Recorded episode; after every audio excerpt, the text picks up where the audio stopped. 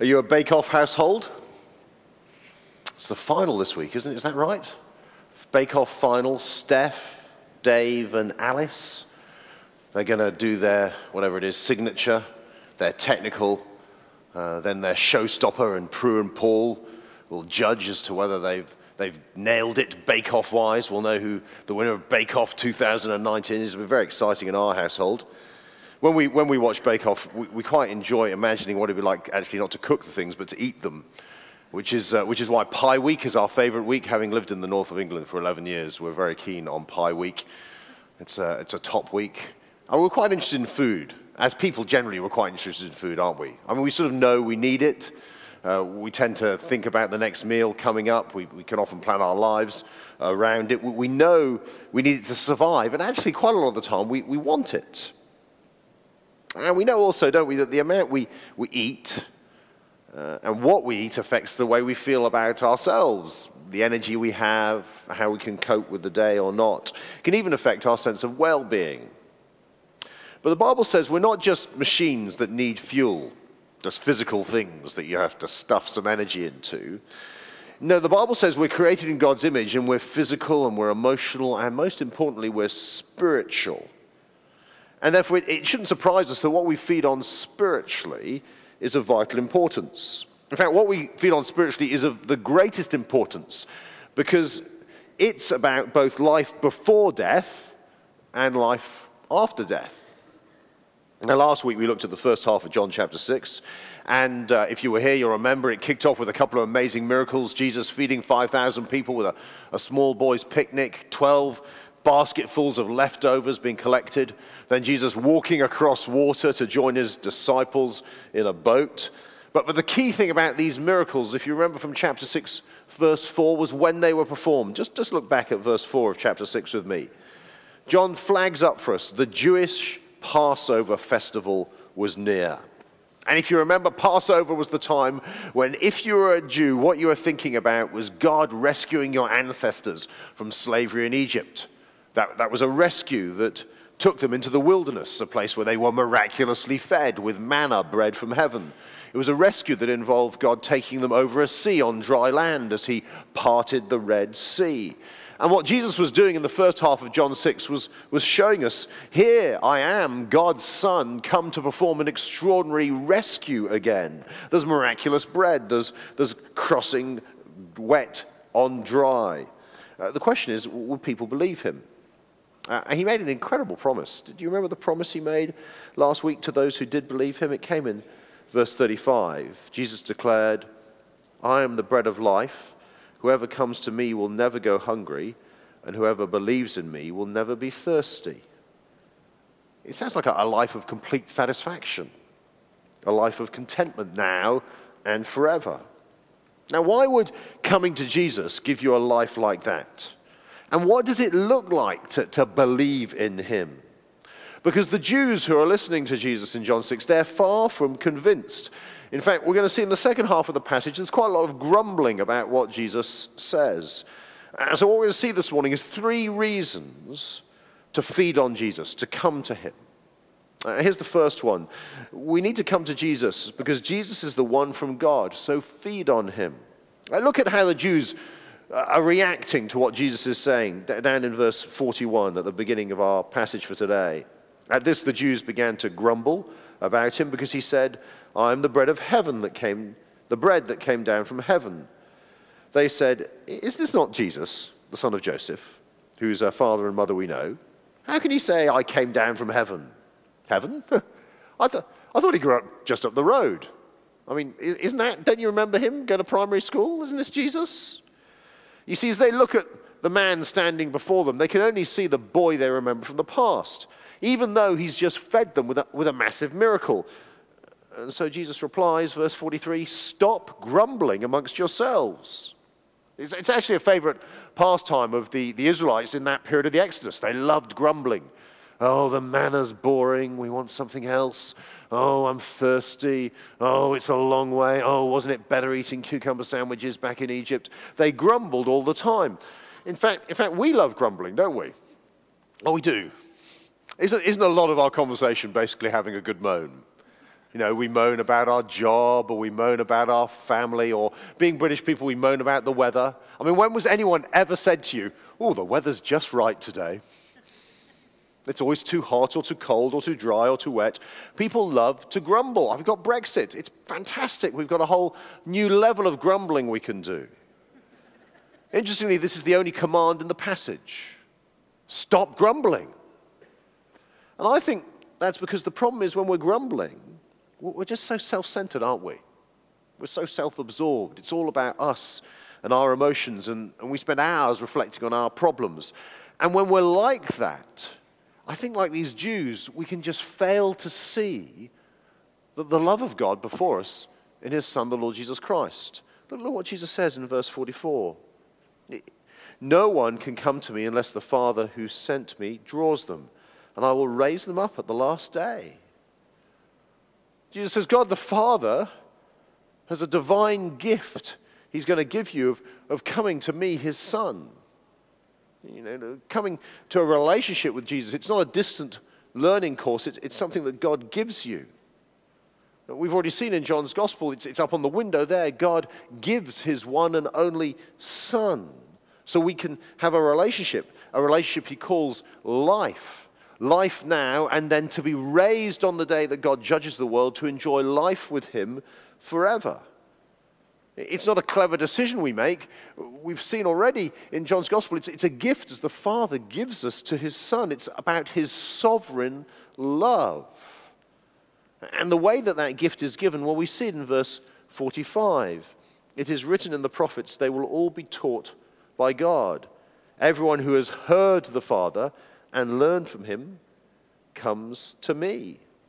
Now, the way that we get given to the Son, the way we come to a relationship through Jesus is through God's Word, through, through hearing. It's the way God has always done business with His world. He speaks and He calls people to know Him, He woos them. Uh, th- this is actually a quote from the prophet Isaiah, Isaiah 54 where God has just given his suffering servant who lays down his life in bloody sacrifice for his people, and he's brought a people to himself, and now they're listening to what the servant has to say. The servant, of course, we know is Jesus. You see, Jesus says, Stop grumbling. That there's an extraordinary life on offer if you'll just listen to me. And he is uniquely qualified to give us that life. Verse 46 No one has ever seen the Father except the one who is from God. Only he has seen the Father. There's only, there's only one man who can reveal God to us uh, the Son from his Father in heaven. I, I love this little story. I'm going to play you a little video clip now. It's just a gratuitous story that I love. Have a little look at this.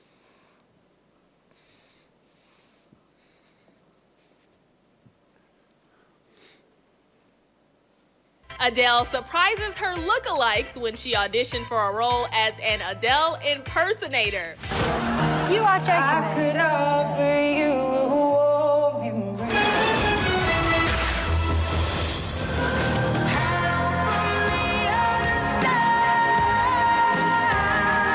Adele goes undercover and pulls the greatest prank of all time. The Hello singer made subtle changes to her look, putting on a prosthetic nose and chin to get into her character as Jenny the nanny. I'm Gabriella. Jenny.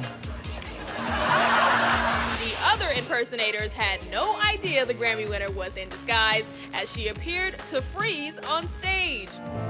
Sorry. Sorry. Sure. Just a bit nervous. Water. Mm. I'll do it one more time. Okay, one more time. One more. Mm-hmm. But the Adele impersonators quickly realized the joke was on them when Jenny belted out these notes that only the real Adele could hit. But I will never do Just lick my nose. Adele might have a future in acting after pulling off that stunt. I could make you happy, make your dreams come true. It's worth going to see the longer version of Adele impersonating herself. It's an extraordinary thing, isn't it? That, that actually the Lord Jesus Christ is not a God impersonator. He is God Himself come to earth in the person of His Son so we can know Him intimately. You see how excited the, the real Adele fans get about meeting the real Adele. Well, what, what the Lord Jesus is doing is inviting us into a real meeting with the, the real God. Uh, it's emphasized in, in, our passage, he repeats it again and again. So, so, verse 41, Jesus says, I came from heaven. Verse 42, I came down from heaven. Verse 50, uh, that comes down from heaven. Verse 51, I'm the living bread that comes down from heaven. That's what he's offering. And past experience should have taught these Jews who are listening to them that, that they lacked something in their relationship with God. Uh, look what Jesus says in verse 49. Your ancestors ate the manna in the wilderness, yet they died. But here is the bread that comes down from heaven, which anyone may eat and not die. I've come that you might know God, and I'm the only one who can reveal that to you because, because I am God on earth in the person of His Son. And I've come that you might have a relationship with God that, that lasts through death forever. Not like your ancestors who might have eaten manna in the desert, but they, they died.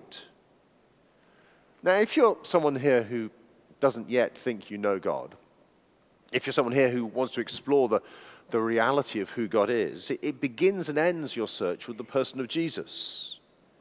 He, he's the one sent by God his Father so you can have an eternal relationship with him forever, the, the relationship you were made for.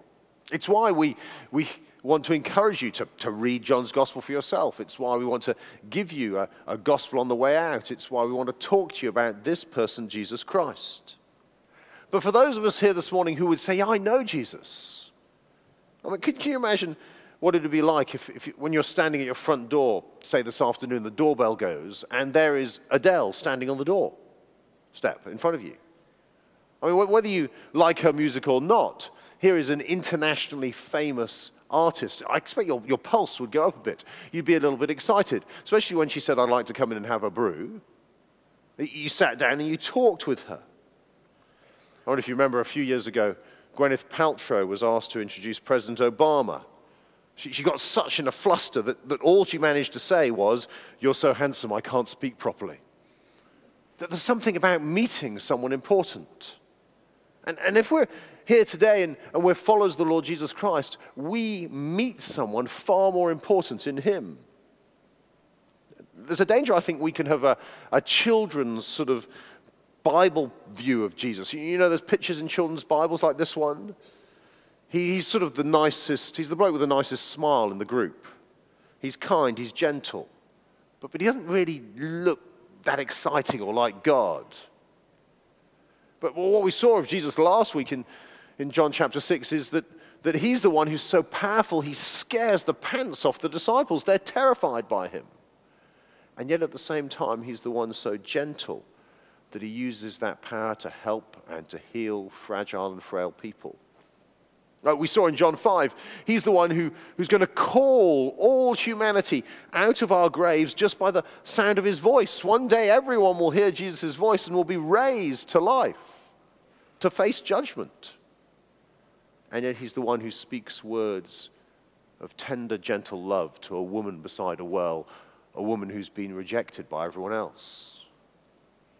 You see, we need to draw near to Jesus, the one from heaven, who uniquely reveals God to us in, in his compassion and in his incomparable power. And verse 51 tells us how Jesus brings that, that life, that, that relationship to us. Look at verse 51. He says, I am the living bread that came down from heaven. Whoever eats this bread will live forever. This bread is my flesh, which I will give for the life of the world. So here's the second thing Jesus gives his life for the world, feed on him. Jesus gives his life for the world, feed on him. Now, now, the Jews listening to Jesus, again, they're struggling, they're grumbling. Uh, what he says seems just not a bit far fetched, it seems a bit gross. Do you see how they react in verse 52? Then the Jews began to argue sharply among themselves How could this man give his flesh to eat? What Jesus said next kind of helped. Verse 53 Very truly, I tell you, unless you eat the flesh of the Son of Man and drink his blood, you have no life in you. Oh, what is Jesus talking about? This, this strange cannibalism. But remember, it's Passover time. And at Passover time, the, Jews remembered how on the, on the last plague, the, the night that God brought judgment on the people of Egypt, the, the night that he killed all their firstborn sons, he told them to, to slaughter a lamb. The lamb was to die in the place of the Jewish firstborn son, to, to daub its blood around the doorframe. And so as the angel of death came, he would pass over their house because he would know that the lamb had died. But then they were to, to roast the lamb and they were to consume it completely as the family. It, it was a way of saying that, that we have trusted that, that this lamb has died in the place of our son. So at Passover time, when you're eating flesh, there's only one flesh you're thinking of the lamb that, that died in the place of your ancestors in Egypt. And therefore, when John the Baptist said in John chapter 1, verse 29, as he pointed to the Lord Jesus Christ, Look, the, the Lamb of God that takes away the sin of the world. Well, he's pointing to the one who's going to die in the place of his people. When Jesus says, Feed on his flesh, drink his blood, well, he's talking about his death at the cross. That, that's the place that he points forward to, where his flesh is given, where his blood is shed, where Jesus dies as his people's substitute, as the lamb of Passover died as the firstborn son's substitute. Did you see the key word in verse 53? Jesus said to them, Very truly, I tell you, unless you eat the flesh of the Son, unless you eat the flesh of the Son of Man, unless you do this, he says, you have no life in you. You see, for those Israelites back in the Passover, if they didn't kill the lamb, if they didn't do what God told them, then they would not escape his judgment. Death would come to that household. And so Jesus says now, unless you trust in my death for you, unless you do that, you have no life. No life in relationship with God and no life in eternity with him. Because the night that God's judgment came, well, verse 54 Whoever eats my flesh and drinks my blood has eternal life, and I will raise them up at the last day. There is going to be a day, says the Lord Jesus Christ, when he will raise all people to face judgment. And on that day, only if you believe that he has died in your place, then on that day will you face eternal life with him, not the condemnation that, that we all deserve. It's real, says Jesus in verse 55. It's not just some strange transaction by an anonymous God. No, no, this is real. This is the only way to have a relationship with me. And look at the privileges of those relationships, that relationship in verse 56. Whoever eats my flesh and drinks my blood remains in me, and I in them.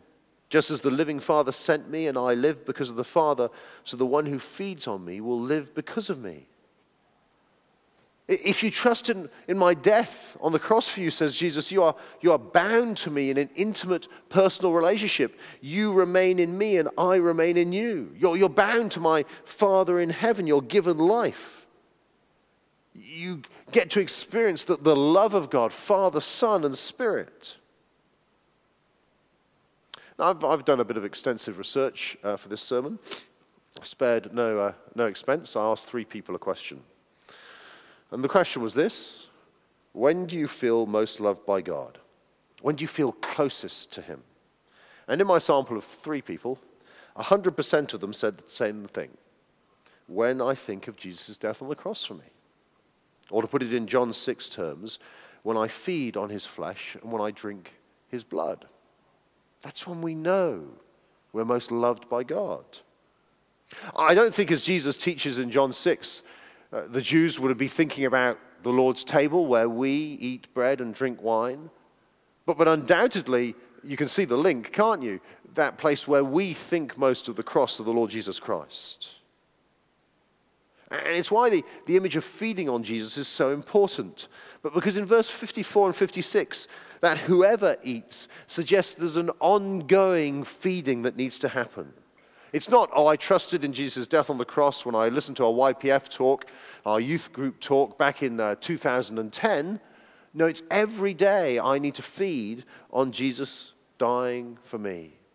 It was one of the lessons of the manna in the desert, the miraculous bread that God gave to his people. You could only ever collect enough for that day. If you try to store it up, it just went off.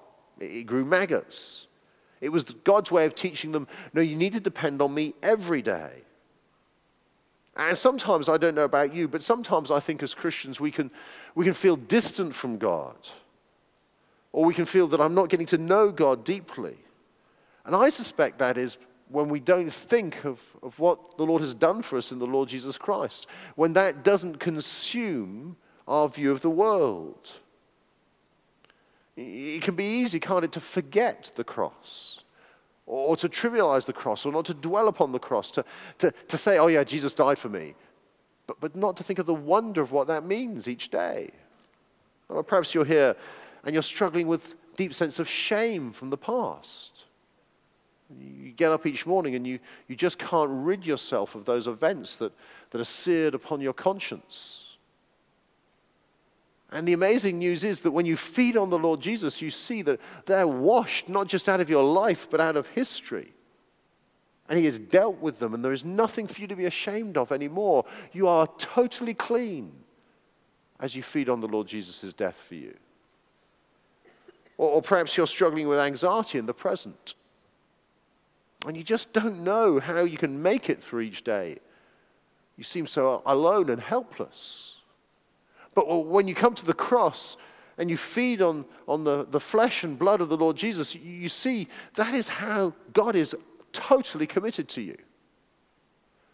And therefore, he says, I will never leave you or forsake you. There is not one moment of any single day when the crucified Lord Jesus, risen and ascended, is not with you by his Spirit. It won't make the day easy, but you'll never be alone. Or, or perhaps you're struggling about the future or the future of your, your family. You're trying to order your life to, to, to make it work.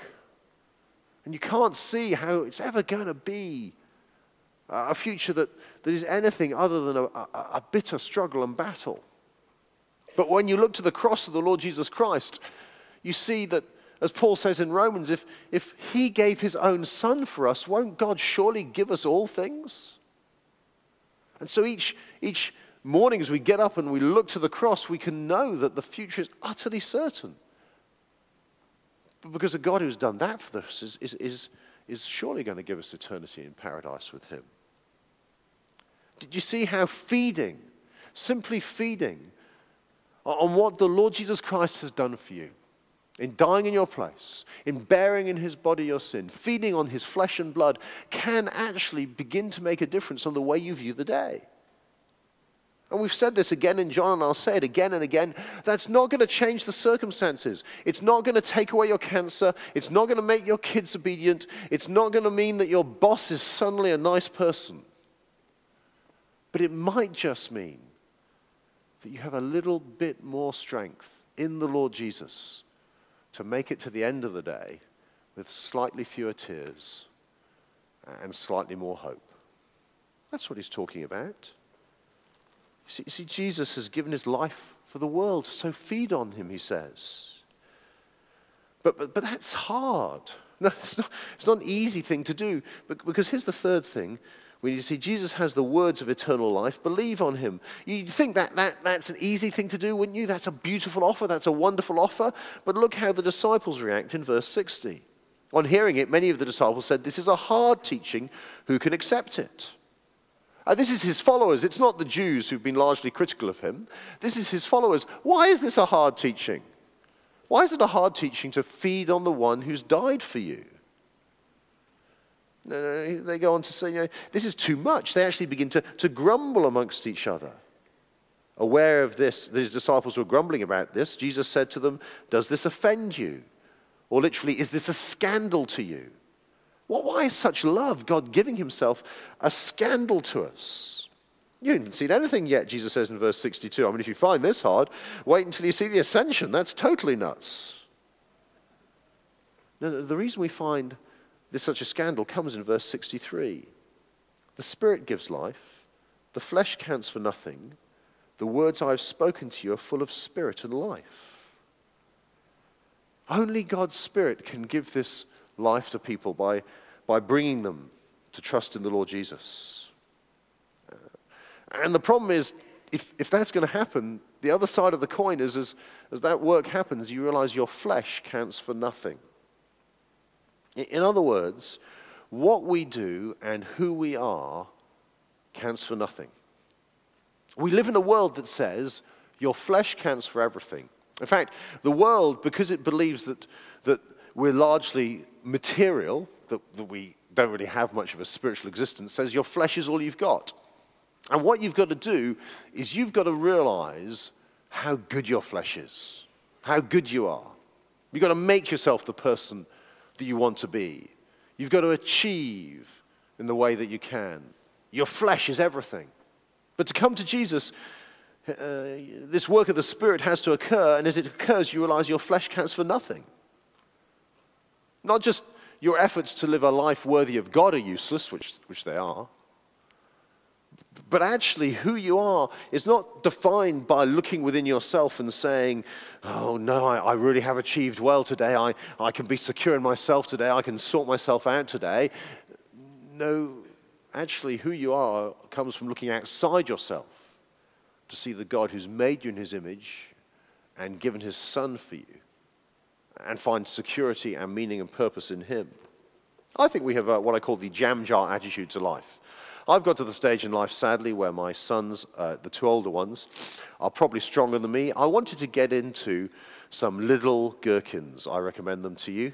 Last week, and there was me, Hugh, Bryn around the table, um, and uh, I couldn't get the jar open. I had to go first, you know. So I gave it to Hugh, gave it to Bryn. Bryn's probably the strongest of us now. Pains me to say it. Fortunately, he couldn't get it open, so my ego was just preserved about. Eventually, it got around the table enough times, and finally, Bryn got it open. Now, now, I think that we have that sort of mentality of life. We grab the jar of life and we go, I really need to do this myself.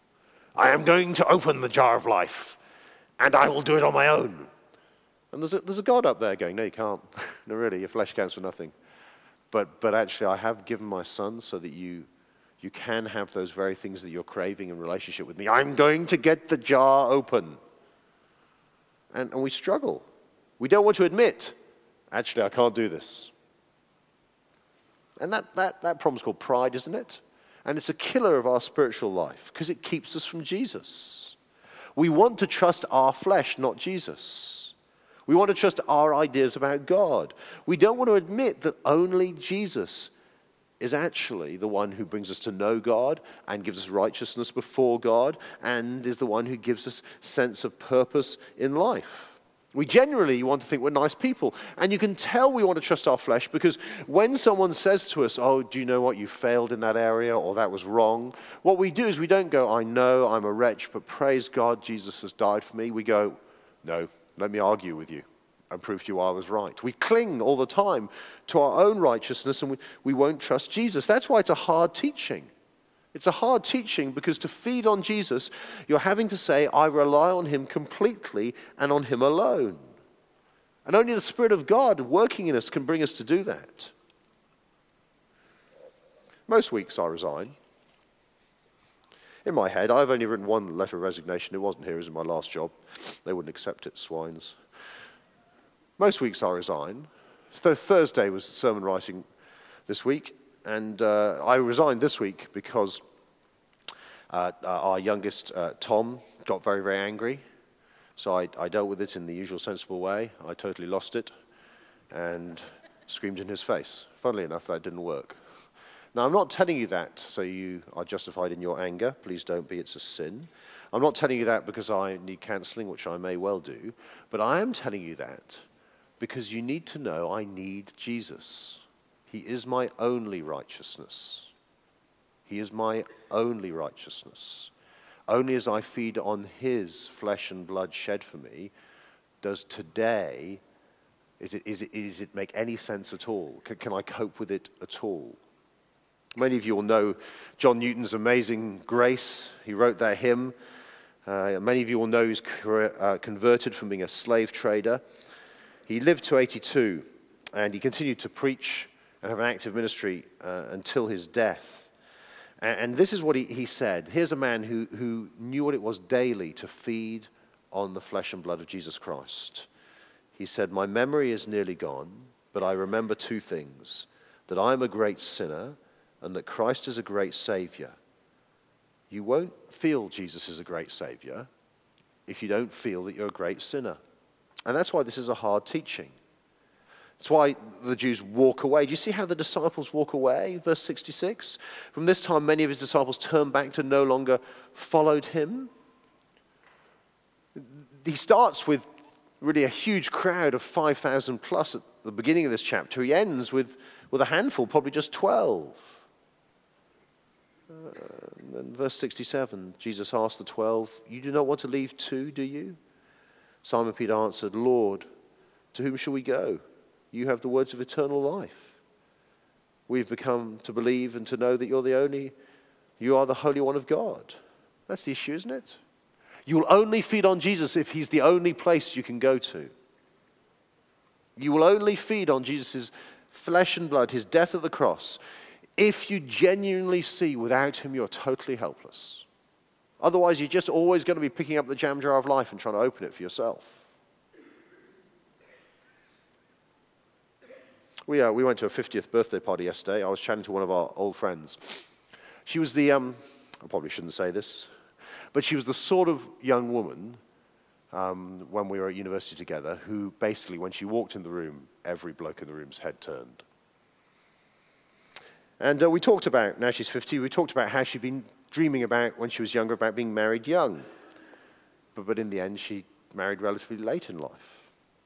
We talked about how She'd imagined herself having six children. She comes from a big family herself, but uh, they'd had to wait some time before their, uh, their daughter was born. And as a little girl, she'd needed major surgery on her hips, and she was the only child that uh, they could have. We talked about how her career seemed to be taking off. She actually became the head teacher of a, a private school. But the week after being congratulated by the, the governors on what a great job she was doing, uh, she arrived at school to be told to pack her desk and to leave immediately because she'd been fired. And to this day, she has never been told why. See, her path through life has not been what she dreamed of. But what struck me is she wasn't moaning, she wasn't grumbling. She thanked God for her loyal and loving husband, and she thanked God for her little girl and she thanked God for the teaching job she had in a, a primary school in a pretty rough catchment area. It was not the life she dreamed of, but it was the life where she had had to feed on Jesus, the bread of heaven. And you know what? There was a tangible humility about her. That there was a tangible dependence on God's love for her in Christ. And as a result, I don't think I've ever seen her look more beautiful. Jesus is totally unique. He is life. So feed on him. Most of all, feed on his death for you, the place where his love is most magnified. Just come in, in your mind on a daily basis to the foot of the cross, because there you'll find the love you need to keep going. There's nowhere else to go. There's no one else who has the words of eternal life. So will you feed on him? Let's pray together.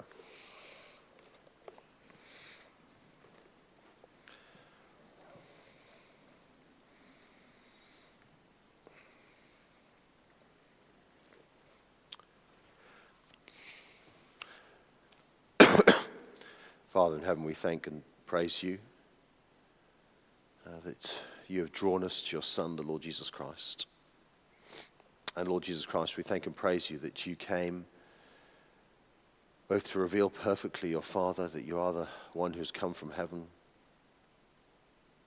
And you also came to lay down your life that we could come into relationship with you. We could enjoy life now and forever with you. Thank you. This passage shows us how that was planned, how you even knew your betrayer. Lord Jesus, help us to feed on you. So often, so naturally, we want to sort out our lives ourselves. We don't want to come humbly to you. We want to come needily to you. but we needlessly try and make things right on our own. Bring us daily to the foot of the cross. Bring us to your love and grace. Uh, bring us to your flesh and blood given for us. Uh, might we feed there and uh, know in you all the strength we need for your name's sake. Amen. We sing lots of songs that we don't always live. Christ alone, my cornerstone. Christ alone, cornerstone. Nothing else. No one else. Not a bank balance, not a job, not a family, but Christ alone, cornerstone. Let's close by singing this together.